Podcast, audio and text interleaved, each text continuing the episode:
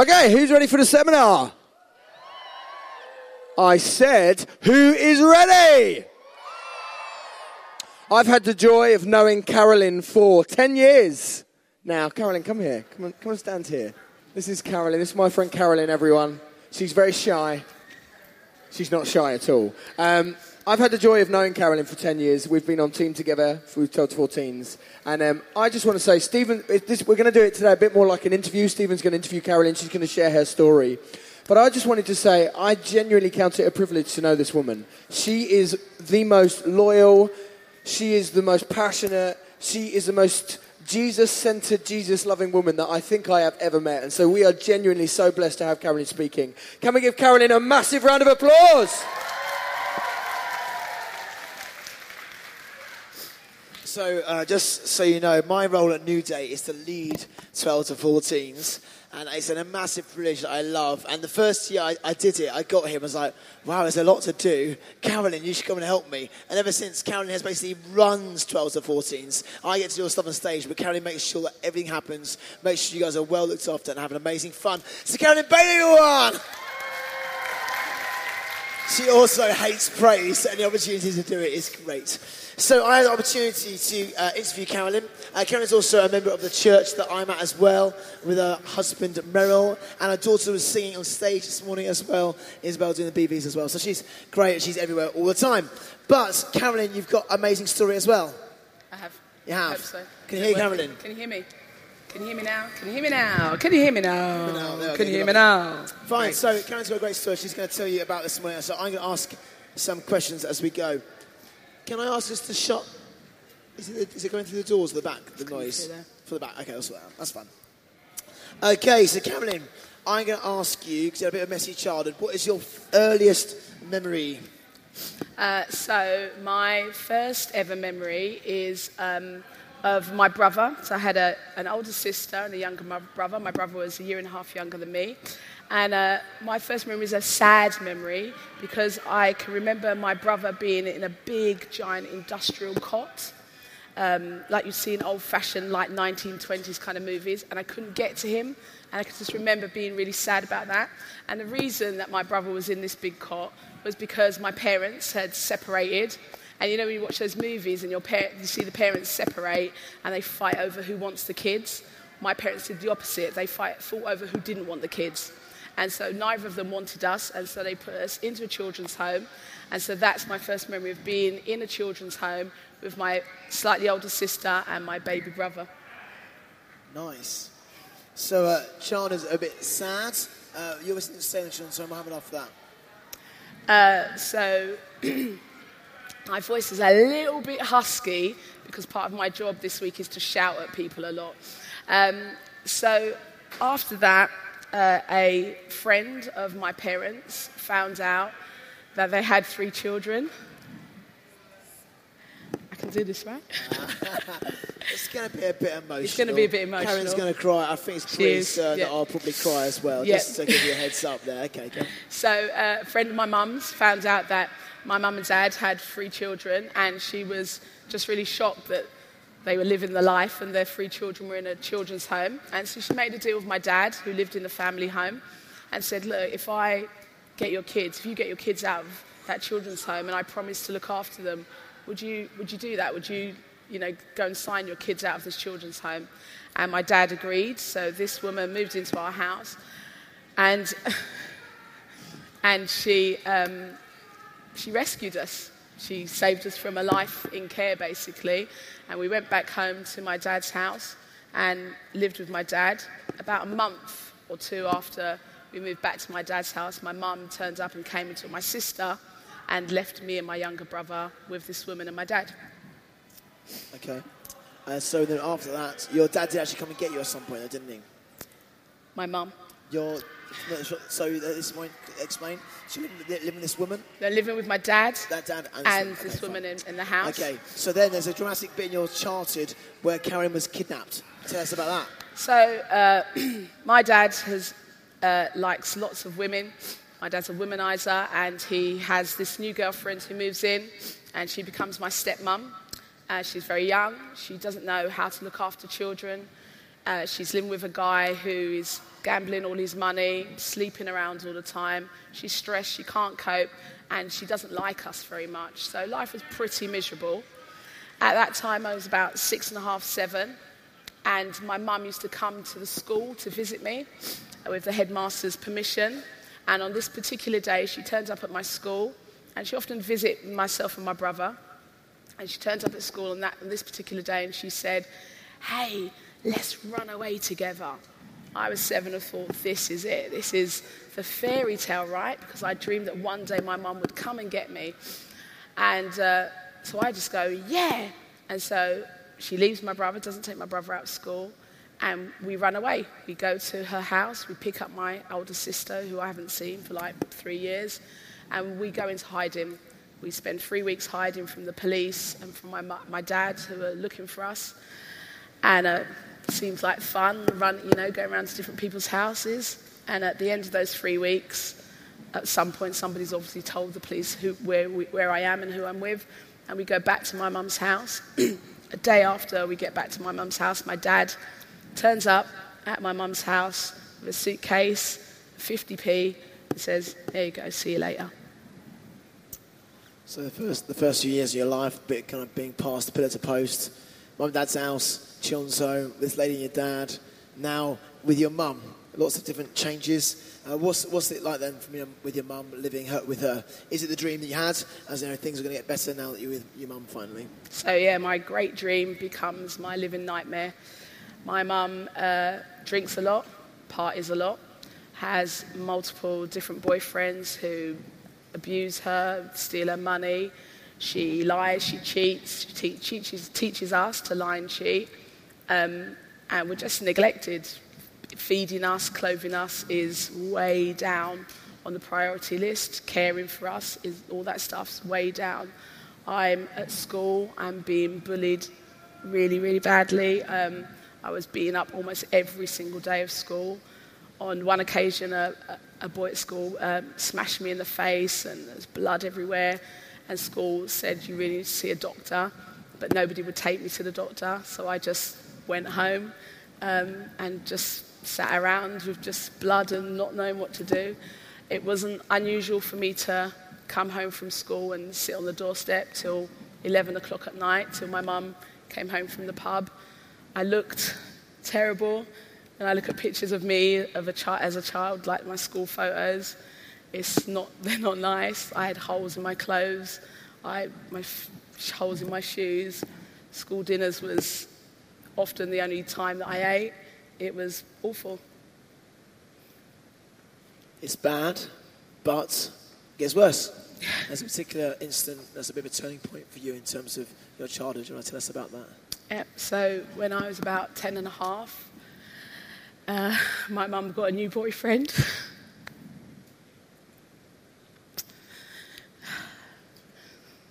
we rehearse this and I never cry.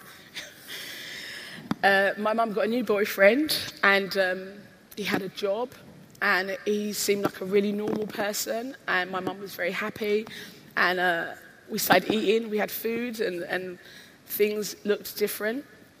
And then about a couple of months in, he started to behave strangely to me. We would now call that inappropriate behavior. Um, he kissed me in a way that an old man, older man shouldn't kiss a child. And um, I actually told my mum that he was kissing me wrongly. And I can remember her saying, Don't tell anyone that, they'll get the wrong idea. And then one night he came into my bedroom um, and sexually assaulted me. Uh, I told my mum, and uh, that, I told my mum the next day I was sent off to school. And when I came home from school that day, my mum said that she'd been to the police, but the police had said, uh, well, really, what do you want us to do? You know, it's not really that big a deal. And they just weren't interested. And for me, it was a massive turning point in my life because I, I'd got used to the fact that my mum and dad didn't love me or care about me. My teachers didn't really seem to care about me. I got that. That was, that was how it was. But the police were the police, right? You just think they're there for you, they're, they're the authority. And so at that point, when my mum said that to me, I just thought, well, that's it. Even the police are not bothered about what happens to me or how my life is. Well done. So uh, you've hit a massive turning point in your life in terms of your own outlook, in terms of fighting for yourself and stuff like that. And what is, what is the next stage of your life, 10 to 16? What does that look like, living with your mum and new boyfriend and things like that? So that boyfriend moves out, and about a year later, new boyfriend moves in, and he's an alcoholic. My mum already drinks enough, um, and she starts drinking more, um, and it just you, you just become invisible. Nobody really knows what's going on. Nobody cares, and so I just I just did whatever I wanted to do. And a lot of you might think, oh, well, wow, that's cool. I'd love if my parents just let me do whatever I wanted to do. It's not a great place. It's not a good feeling at all. I, I went through those years. I picked up all the tricks and trades that my mum had taught me. I lied, I manipulated. Uh, about 14, 15, my sister introduced me to drugs. An adult friend of, uh, that I knew introduced me to pornography. Uh, I got a boyfriend at about 15 and started sleeping with him. Uh, within about a month of sleeping with him, he started hitting me. Um, I'd come home with bruises, marks, whatever. Nobody really said anything. It was just, it's just how it was. Um, so it, it just was worse, just got worse and worse. And uh, fe- feeling in loved, and um, I know that eventually you moved out after an incident. Do you tell us about that? Yeah, so about just about a week before my 16th birthday, I uh, had a massive row with my mum. I had, something had clicked in me anyway, and I had dumped the abusive boyfriend.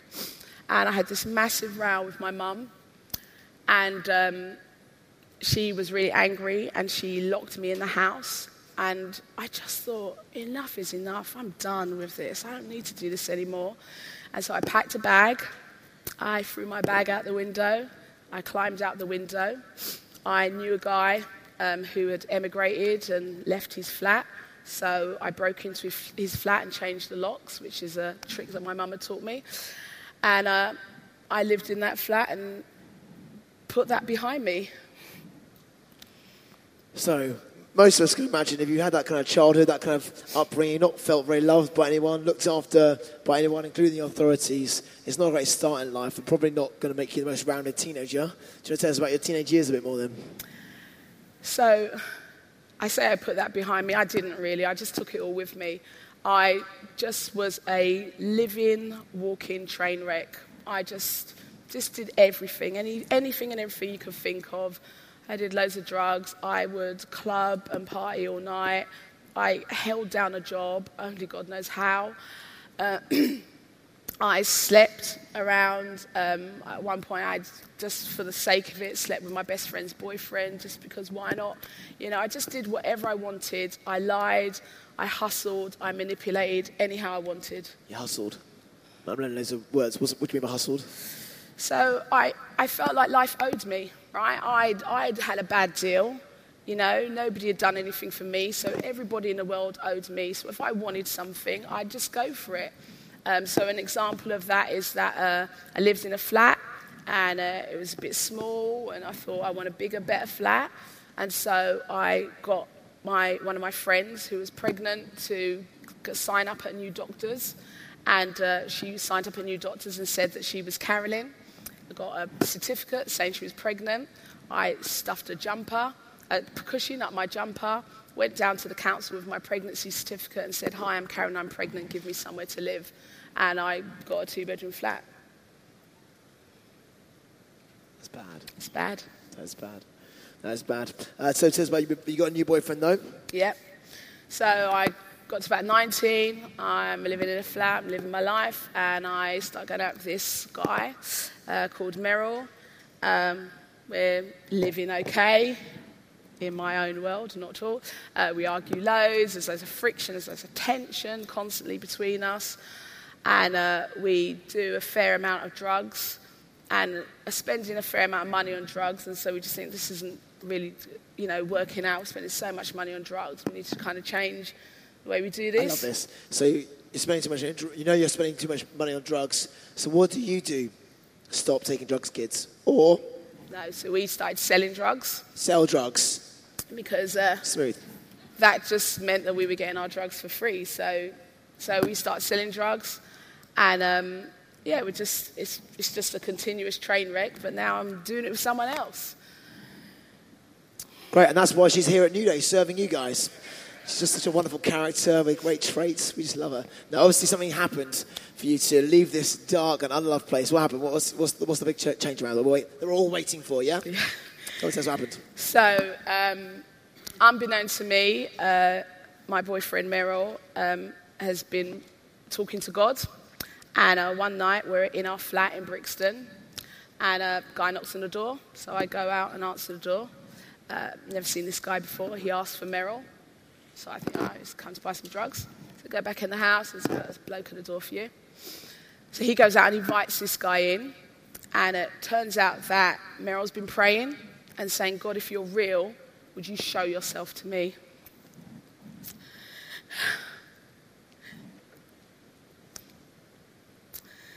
And God, God in His ridiculous mercy, um, goes to this guy in a dream three times and says, Go find Merrill.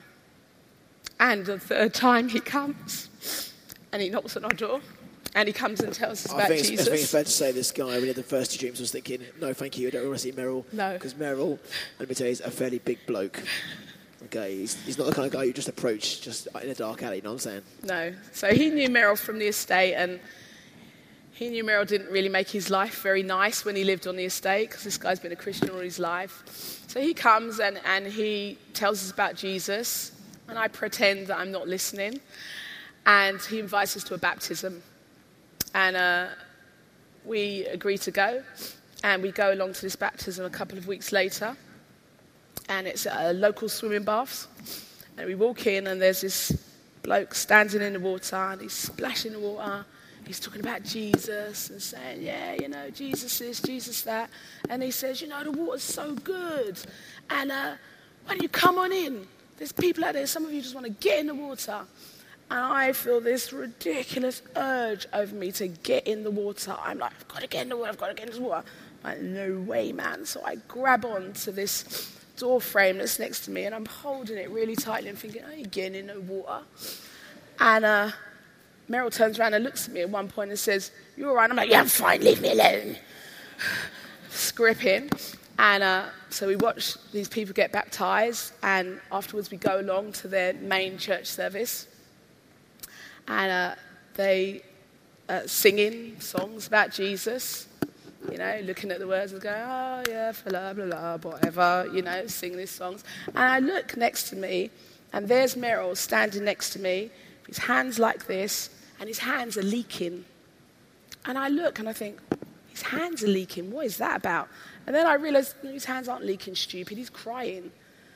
This throws me because I've lived with this guy for a fair number of years and I have never seen him cry. So I'm like, okay, it's a little bit weird, but okay. And then we sit down, and the bloke at the front starts talking about Jesus, and Jesus did this, and Jesus did that. And I move this way, and he still keeps looking at me, and I move this way, and he still keeps looking at me, and I'm fairly uncomfortable. Then at the end, he says, uh, So if you'd like to know Jesus as your Savior, why don't you come on up to the front? Nobody moves. So then he says, If you brought someone with you today and you think they might like to know Jesus, but they need a bit of help, why don't you go get them? So this guy that had bought us, he's sitting a couple of rows in front. He gets up, he walks around, because we're on the back row, because that's where you should sit if you're not a Christian, right? And uh, he comes around and he goes like this to touch Meryl's shoulder. And before he touches him, Meryl stands up and walks down to the front. And I'm looking and going, what on earth? And then the guy walks around me and walks up to the front. And I think, it's about right. Why would God want me? It's okay. So Meryl becomes a Christian, and uh, he, at the end of the service, we go and talk to the bloke. I now know he's called a pastor. So we talked to the pastor, and uh, we tell this pastor that actually we think we'd like to get married. We've lived together for five years. We think we'd like to get married. And he says, Great, why don't I come and see you? So he says he'll come and see us on the Wednesday. So on the Wednesday night, he comes to our house and he's talking to, to you know, saying how you're finding it being a Christian and all this kind of stuff. And, and just in the middle of this conversation, he suddenly turns around, looks at me, and says, What about you? What about me? Why didn't you become a Christian on Sunday? Nobody asked me. And he says, Well, I'm asking you now. And I genuinely, in that moment, just thought, the guy's a complete lunatic. So I said, Can't become a Christian because this ain't a church. And he says, You don't have to be in church to become a Christian. So before I thought he was a lunatic, now I know he is. Because you cannot become a Christian in a flat in Brixton where there's drugs in the other room. That ain't happening. But he says, Do you want to? And I just, in that second, just thought, Do you know what? I've tried loads of things. I'll try it. Why not? I'll give that a go. So he says a prayer, and I sit on my chair opposite him, and uh, I repeat the prayer. And then I open my eyes and I look at him and he looks at me and I go, and he says, You don't feel any different, do you? And I went, Nah. And he just looked at me and went, You will. And I became a Christian.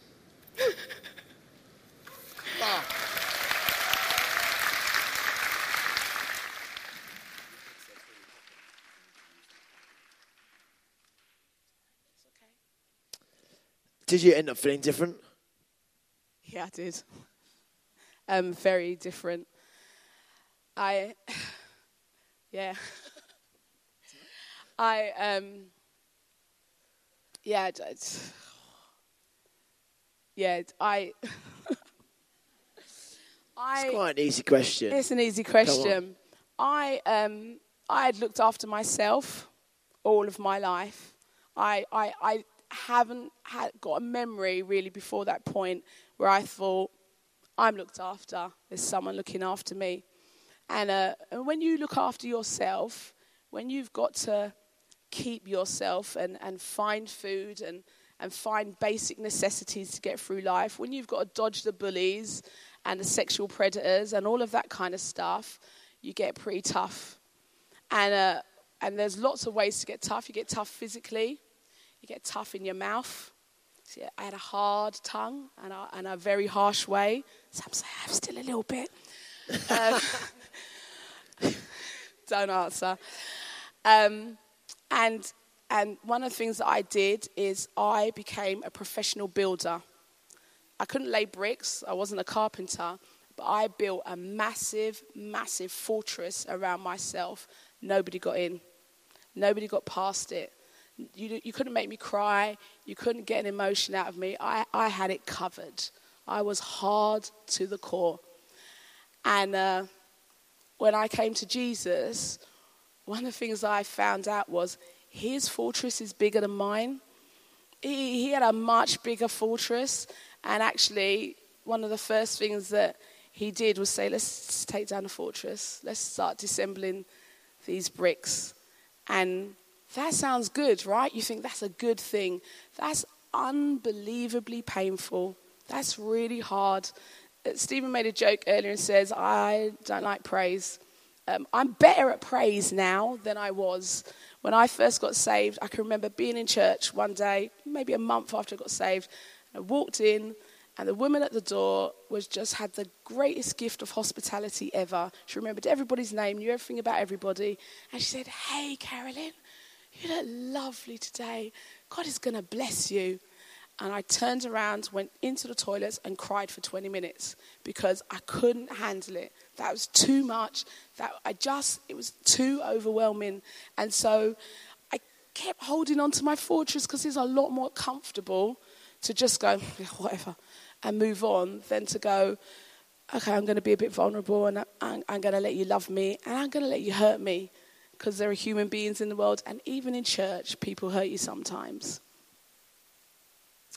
So obviously, from that point on, it's a little while back now, a few years on from that. But obviously, you got married to Meryl, and lots of children, part of a church in London. Then you moved to Brighton, part of our church, in, in all kinds of ways. And uh, actually, carried overseas our youth at one of our sites in Brighton.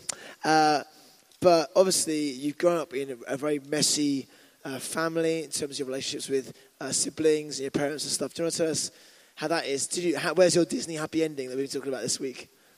Uh, it's not there.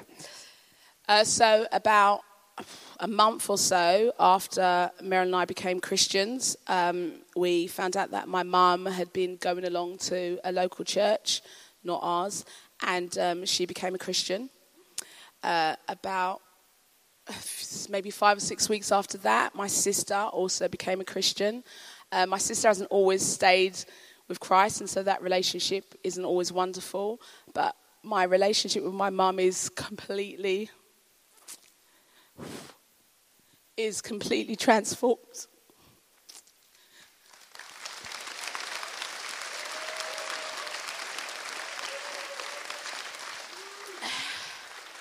I I talk to my mum most days. We spend loads of time together. We laugh, we talk, we, we've said lots of sorries to each other. Um, and yeah, I, I think that one of the most wonderful things is, is being able to pray with my mum. That's amazing. And that my kids, who are you know 21 and 18 and 17, um, they don't know that mum that I knew. They know a wonderful nan who loves them and cherishes them and prays for them and honors their mum and dad and honors them and, and honors God.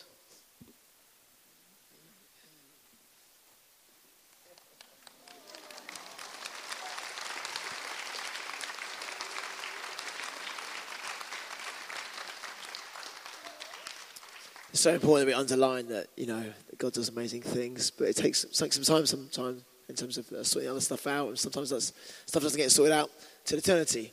I can find my words. Um, I'd love to just ask you, I guess, I guess a couple of other questions. Um, do you want to say more about just your own sense of things you've had to work through? What do you think you cover that? Do you want to say more about that? I think um, when we were worshipping today, I said to Nay afterwards, Oh man, I'm just done now with the worship. And I went, No, I'm not. I'm just undone. And when we worshiped today, I just, just reminded just how I lived and just that my rule in life was do to others before they get a chance to do it to you. And, and God's way is actually do to others what you want them to do to you. And so trying to live trusting others, trying to live being kind and generous to others was a long process. Um, I would love, I would love to say, I'd love to say that the day after I got saved, I forgave everybody that did everything to me. That's just a lie. That was a process that took me a long time. Um, and I've had to work through that slowly but I have been blessed to be surrounded by people, by an amazing husband who is a prayer warrior and has always encouraged me and, and upheld me, by church folk who have just loved me and put up with my faults and failings um, and just encouraged me to keep going forward. Um, to keep going forward in Christ and, and pushing in for Him. And I forgot what I was going to say. Um, this is the last. This is the last question I'm going to ask you. I guess what would you say to your younger self now? That that young girl who made a decision she was going to just put her fortress up. What would you say to her now?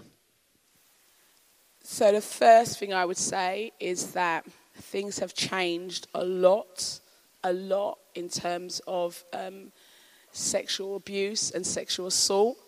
Um, I don't think there is a policeman in the country that would respond now to the way that uh, the police responded to me, and that's really important to know. Um, I think that I would say to my very young self, uh, it's a lie from the pit of hell that nobody loves you because somebody does. He, our God and Savior, always loves you and there are always actually people around you that love you. In reflection, I can, I can think of teachers who tried to go out of their way for me. I can think of other people, pockets of people occasionally in my life who did try to love me. Um, to a little bit older self, I would say, Carolyn Bain, don't be an idiot. When you climb out that window, leave that stuff behind. Don't take your baggage with you. It's much easier to, to put something down and go, actually, I am done with that. I'm done with, with hurting other people. I'm done with being bad. I'm done with that side of me. It's much easier to put that away than to lug the luggage of others, to lug the burdens and the stuff that other people have put on you with you all your life. It's too heavy, it's tiresome, it's exhausting. It's just not the way. Fantastic. Carolyn Bain.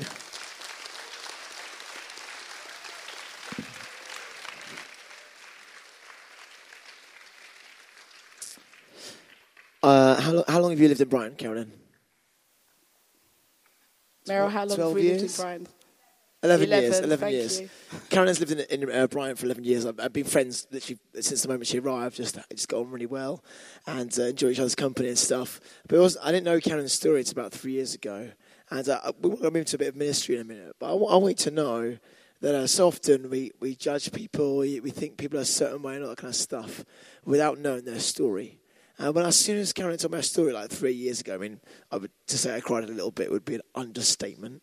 And uh, I was just like, man, look at your story. Look how look what God's done in your life. It just it changes your perspective on someone. You're like, oh, just helps understand a little bit where you're coming from and what's going on in your life. And I just encourage you, ask people their stories.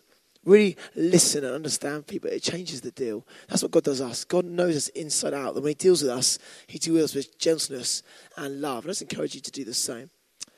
But I also want to just draw out the fact that uh, Karen's story really is about going from being someone who's unloved and living in a place of just not knowing love to a place of knowing God's lavish, amazing love and living in the amazing place of that. And, and, and as a result, having a fruitful life and uh, softening and being healed and seeing others healed around her as well. I guess some of us in this room may know what it feels to be unloved as well. Uh, do you know what? I've had a great upbringing. My parents are Christians. Their parents are Christians. They love me all my life. They've been brilliant to me. Uh, I've never gone hungry or that kind of stuff, really. But there's times where I felt unloved or bullied or hated on myself, actually. And actually, all of us need to bring that before God and say, God, you know what? I choose to trust in your love and hear the truth that you got over my life. So we're going to stand to our feet now. And uh, I'm just going to pray for all of us. And then we're just going to wait on God for a moment, just see if there's maybe some stuff that God wants to do in the room. Okay. Let's just, uh, let's just close our eyes. Maybe thinking, oh, it's just a nice story. God's not doing anything right now. But you know what? Just, just throw that up for a sec. You know, God can do anything in any moment. So just close our eyes where we are. Just still our hearts. Say, God, what is it you want to speak to me about? Let's just close our eyes. And Karen's going to pray for us. Father, I thank you that you love us and you love us unconditionally. That love never, ever changes, Father God. Whether we are victims, Father God, or whether we are aggressors, Lord, you love us. Your love is unfailing, Father God. You cover us with that love. You cover our sin. You cover all that we are, Father God. Lord, I thank you, Father God, for your hand over these young people, each and every one of them, Father. You see every hurt, you see every joy, you see every happy moment, Father God, and you see every moment that breaks and crushes them. Lord, and your desire, your plan for each one of them is healing and restoration. I ask you to come now, Holy Spirit, come. Come fall on these young people, Father God. Fall on them, flood their hearts, that they would know they can trust you. God says, Trust me. Trust me. Know I am God. I am God, your God, your Father, your Redeemer, your Saviour. There is nothing I cannot do I see you. I see you. Day in, day out. I see you. I hear you. I know you, Jesus. Uh, maybe here uh, this afternoon and you're feeling unloved or feeling lonely or just feeling in a dark place, we just have to pray for you. We'll just minister God's love to you. If that's you, you- you're probably the least likely person who wants to put your hand in the air. I encourage you to do that. And we've got people with orange t-shirts, your youth leaders here, say, you know what, I haven't got Karen's story. It's pretty extreme. But you know what, I do feel unloved right now. I do feel a bit lonely in the place I'm at. If that's you, just put your hand in the air. You won't be the only one, let me tell you. Well done. That's really brave. Well done. Well done. Okay. If you're it, if you're over orange t-shirt, if you could just go, just put your hand on, these, hand on the shoulder of these guys, that'd be great. We're just going to begin to pray for you. Just keep your hand up until someone's come next to you. Youth leaders and orange t-shirts. If you just go to someone around you, near you, guys with guys, girls with girls, that'd be great. We're just going to pray for you. There's a couple of things we want to say as well, though. Uh, this is Isabel. And Isabel's Karen's daughter. She's been doing B visa for us this week. She felt like God's saying something to her. Actually, I feel like saying it to me as well, but go for it. Um, I just felt on the first night when Simon asked people if they wanted to become a Christian, you missed it. And then when Steph spoke last night and you missed it again. And then when Joe spoke today and you missed it and you just keep feeling like you keep missing your chance and you can't, you can't come forward because you get a little bit too nervous or it just kind of holds on to you and you can't really move or you can't really speak. And um, Steph said yesterday where, where sin abounds, grace abounds all the more. And God can forgive every single sin, anything that you've ever, ever done. But all you've got to do is just come forward. And I'd love to pray for you. And Stephen would love to pray for you. And Carolyn would love to pray for you. Great. This first telling a story just about the fact that Meryl walked to the front and someone came to, to him and she was like, typical. It's not me again. Maybe that's you. Just think, actually, you know, I just felt overlooked. That's just me as well. Actually, we just love to pray for you as well. So if you're, that's it. You haven't got to come forward. Put your hand up. We're going to come to you. Okay. You feel like that's, you know what? I feel like I've missed the boat. I, I, want, I want in. You can put your hand up as well. That's, that's brave. Hey, well done, mate. Good stuff. I'm going to pray. And if there's one of you that hands up, just stay where you are. We're going to keep coming to you. And then we're going to close in just a minute. Okay, let me pray. Father God, we just want to thank you so much that not one of us is overlooked by you. Not one person, not one of us was created without you being involved, Lord God. You knew us before you created the whole universe. What an amazing truth, Lord God. And you know our names and you want to express your love to us. Lord God, not just for us to know it in our heads, but to know it right in the depth of our being. And I want to pray for those who are feeling unloved. I want to pray for those who are feeling lonely. I want to pray for those who feel like they've missed the boat.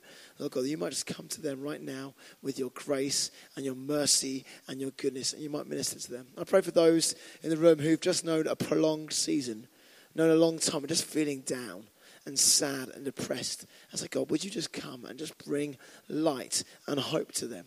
And Lord, we know it's not always a, a flick of a switch. Sometimes it takes a journey to walk out of those things, Lord God. But I pray, give them boldness and courage and strength.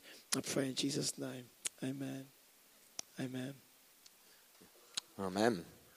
If you're being prayed for, please do uh, don't rush off. If you put your hand up and no one's come and prayed for you yet, come on, head down the front here. We'd love to pray for you.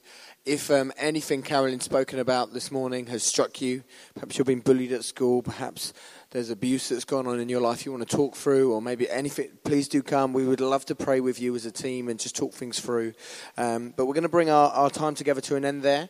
Um, let me just read out the winning numbers for the uh, for the Ben and Jerry's. If you got a ticket, please do. If you win, don't shout. Just kind of wander over to the door over there, and they'll give you your ice cream. Uh, nine, thirty-seven, fifty-nine, eighty-two, seventy-one and the bonus number is 15. Okay, you can go and get your ice lollies. If you want prayer, your ice lollies or your ice cream will be waiting for you after prayer, so don't worry about that. But God bless you. Thank you so much for being with us, and we'll see you tomorrow for our guys and girls seminars.